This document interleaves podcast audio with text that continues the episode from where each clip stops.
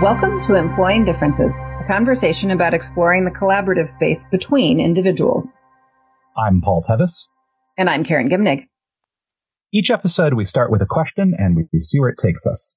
This week's question is Is it safe to disagree with me? So, this question came up because I had a disagreement recently with someone. And after an hour of sort of dramatically disagreeing with one another, I will say, she paid me an incredible compliment, which was to say that she felt very safe disagreeing with me.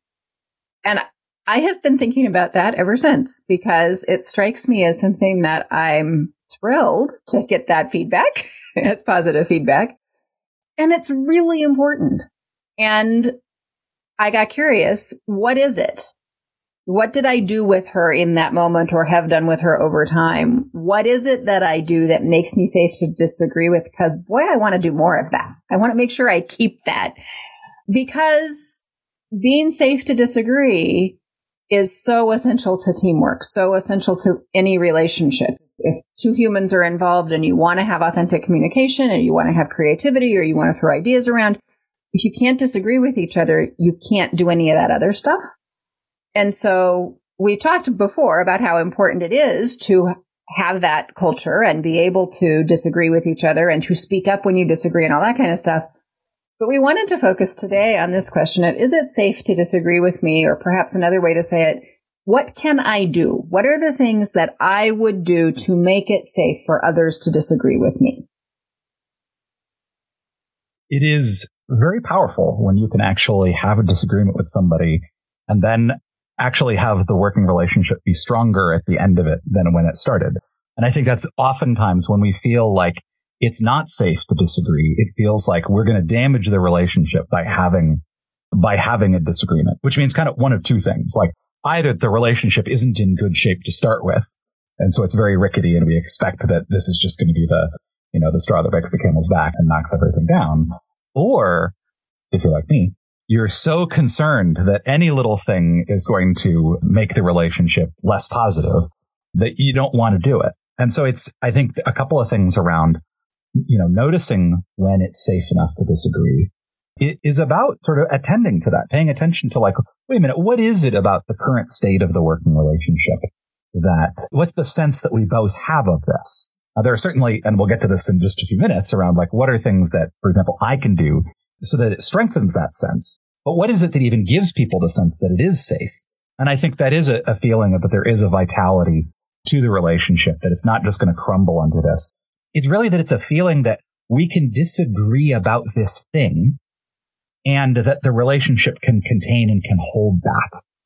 And that it's just part of the natural course of working together. And so what we do kind of want to dig into then is what are the things we can do that can give people that sense that, hey, we can disagree about this thing and we'll actually we'll be just as effective working together or maybe even more effective afterwards, that we'll have an even stronger relationship, that a disagreement isn't going to damage it.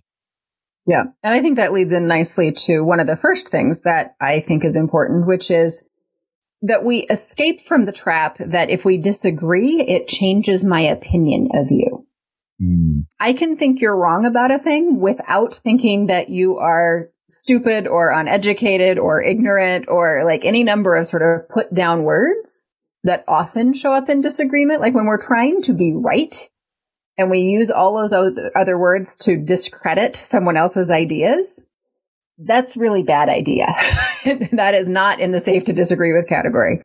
So what we want to do is make sure that both in our own thinking and in the language that we use, that we're clear that our respect for the individual, our opinion of that person's intelligence, our opinion of their work ethic or whatever is at stake here hasn't changed that it's just about this concept, this thing. I have a different idea about, I have a different belief about it. And when I disagree with you, I'm not putting you down. It's not a reflection on who you are. And of course, they can receive it however they receive it, but it helps if I am clear in my own mind that this isn't about whether they're smart or good or whatever else. It's about the thing. They came from a different place. They believe something about it. I come from a different place. I believe what I believe about it. And we can say that to each other without it having that personal put down kind of element. So that's number one is don't lace your disagreement with put downs. Mm-hmm. And in fact, it can be really useful to do the alternative, which is to lace your disagreement with appreciation.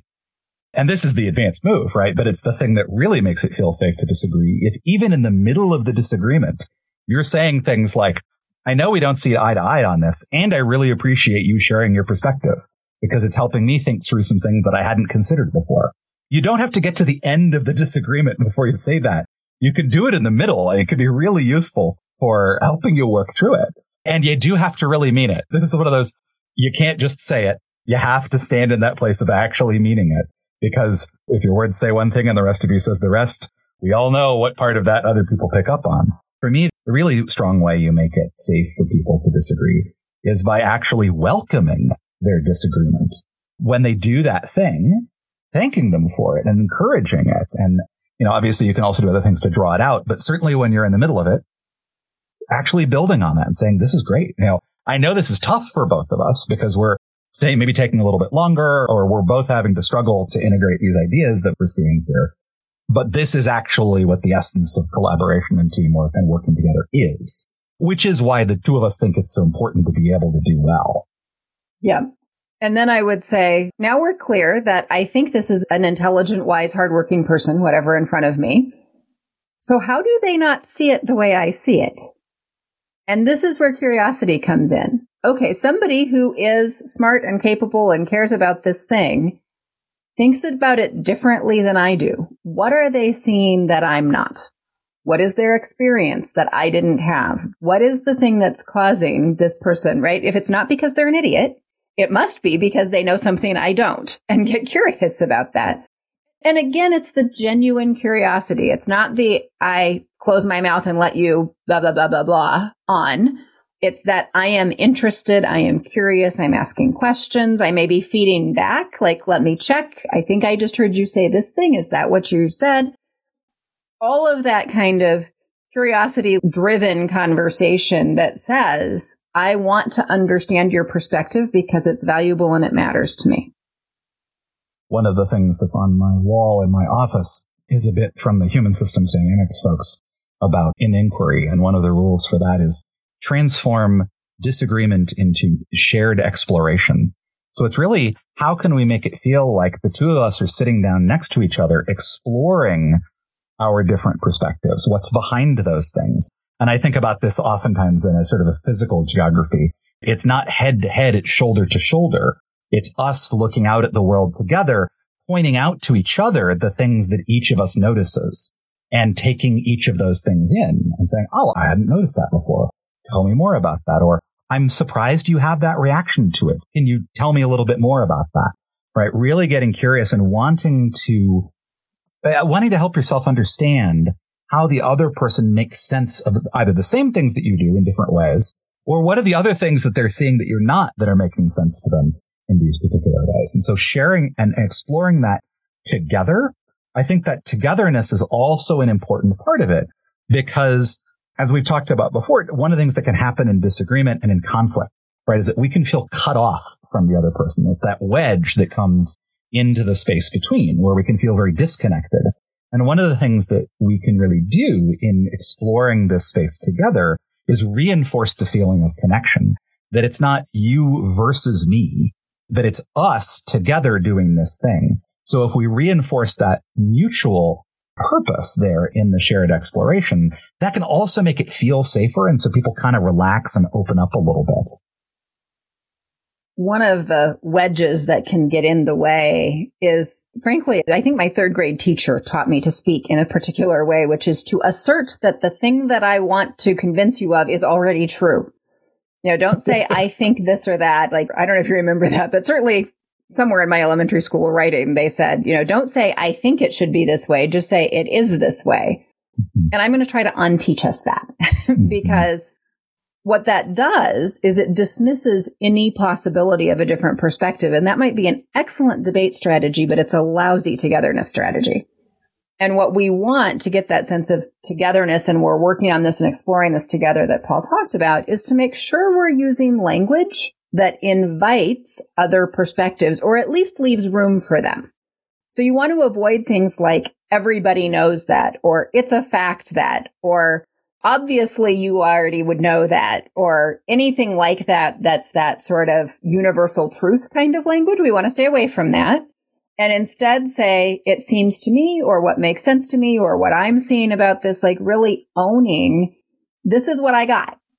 And that what that means is that I'm aware that this is what I have. This is where I am. And it leaves room for you to be different than that, for you to have a different thought or a different approach. And it's very much in the language that either sort of closes off those other possibilities or opens space where they can show up. And so just being thoughtful of the language that we're using and where our debate coaches are loud in our brains versus where our, you know, togetherness collaboration coaches are loud in our brains and just pay attention. As a recovering national level high school debater, I feel that very deeply. Uh, and it is very true. And oftentimes we're taught this is actually the thing where it's important to distinguish between debate and dialogue. Are we trying to convince the other person that we are right? Or are we actually trying to engage in a, in a dialogue of mutual learning with them? And that, those are two very, very different things. In general, I feel there are very few places in life where debate is actually useful. There are some, but in general, I find most of the time when I'm going to need to continue to work with somebody over a period of time or live with them or continue to see them on a regular basis, that engaging in dialogue is far more useful. And in that case, in embracing the sort of inherent subjectivity of things, of, as you said, sort of making it very personal, saying things like, in my experience, this is what's going on, not this is how it is.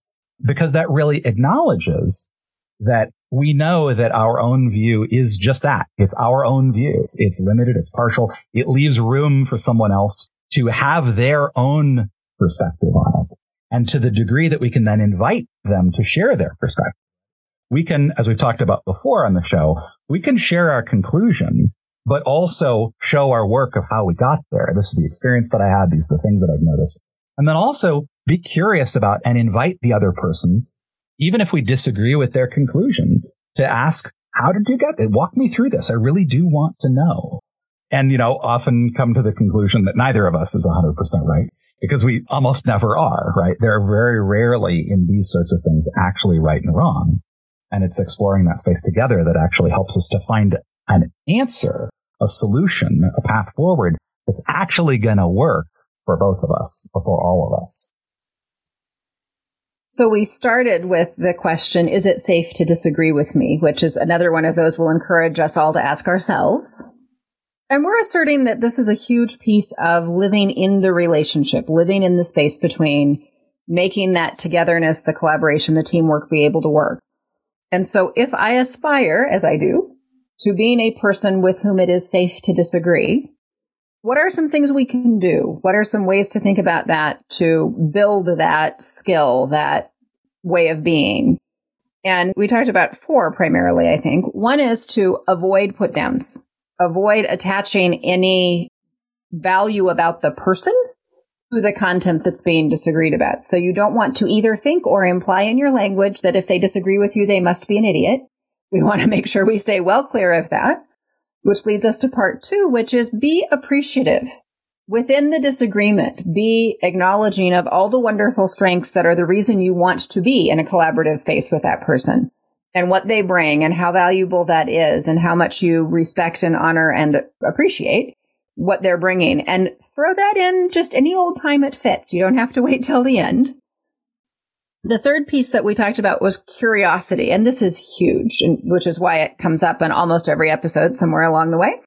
But get interested in how someone who is smart and reasonable and hardworking could have a different perspective. What are you seeing? How are you seeing it? What are you aware of that I'm not aware of? And ask those questions, have that conversation, and genuinely be curious so that as you're looking for that, you are opening this possibility that you'll shift what you're thinking and hopefully it invites them to do the same. And the last thing that we wanted to point to was leave room. Use language that leaves space for someone to have a different opinion or a different viewpoint, for someone to disagree with you. So avoid language, you know, like everyone knows that and adopt language like it is my experience that so that we in just the language that we use to present it, leaves space for a different opinion to be present and respected and shared within the space where we are. Well, that's going to do it for us today. Until next time, I'm Paul Tevis. And I'm Karen Gimnig, and this has been Employing Differences.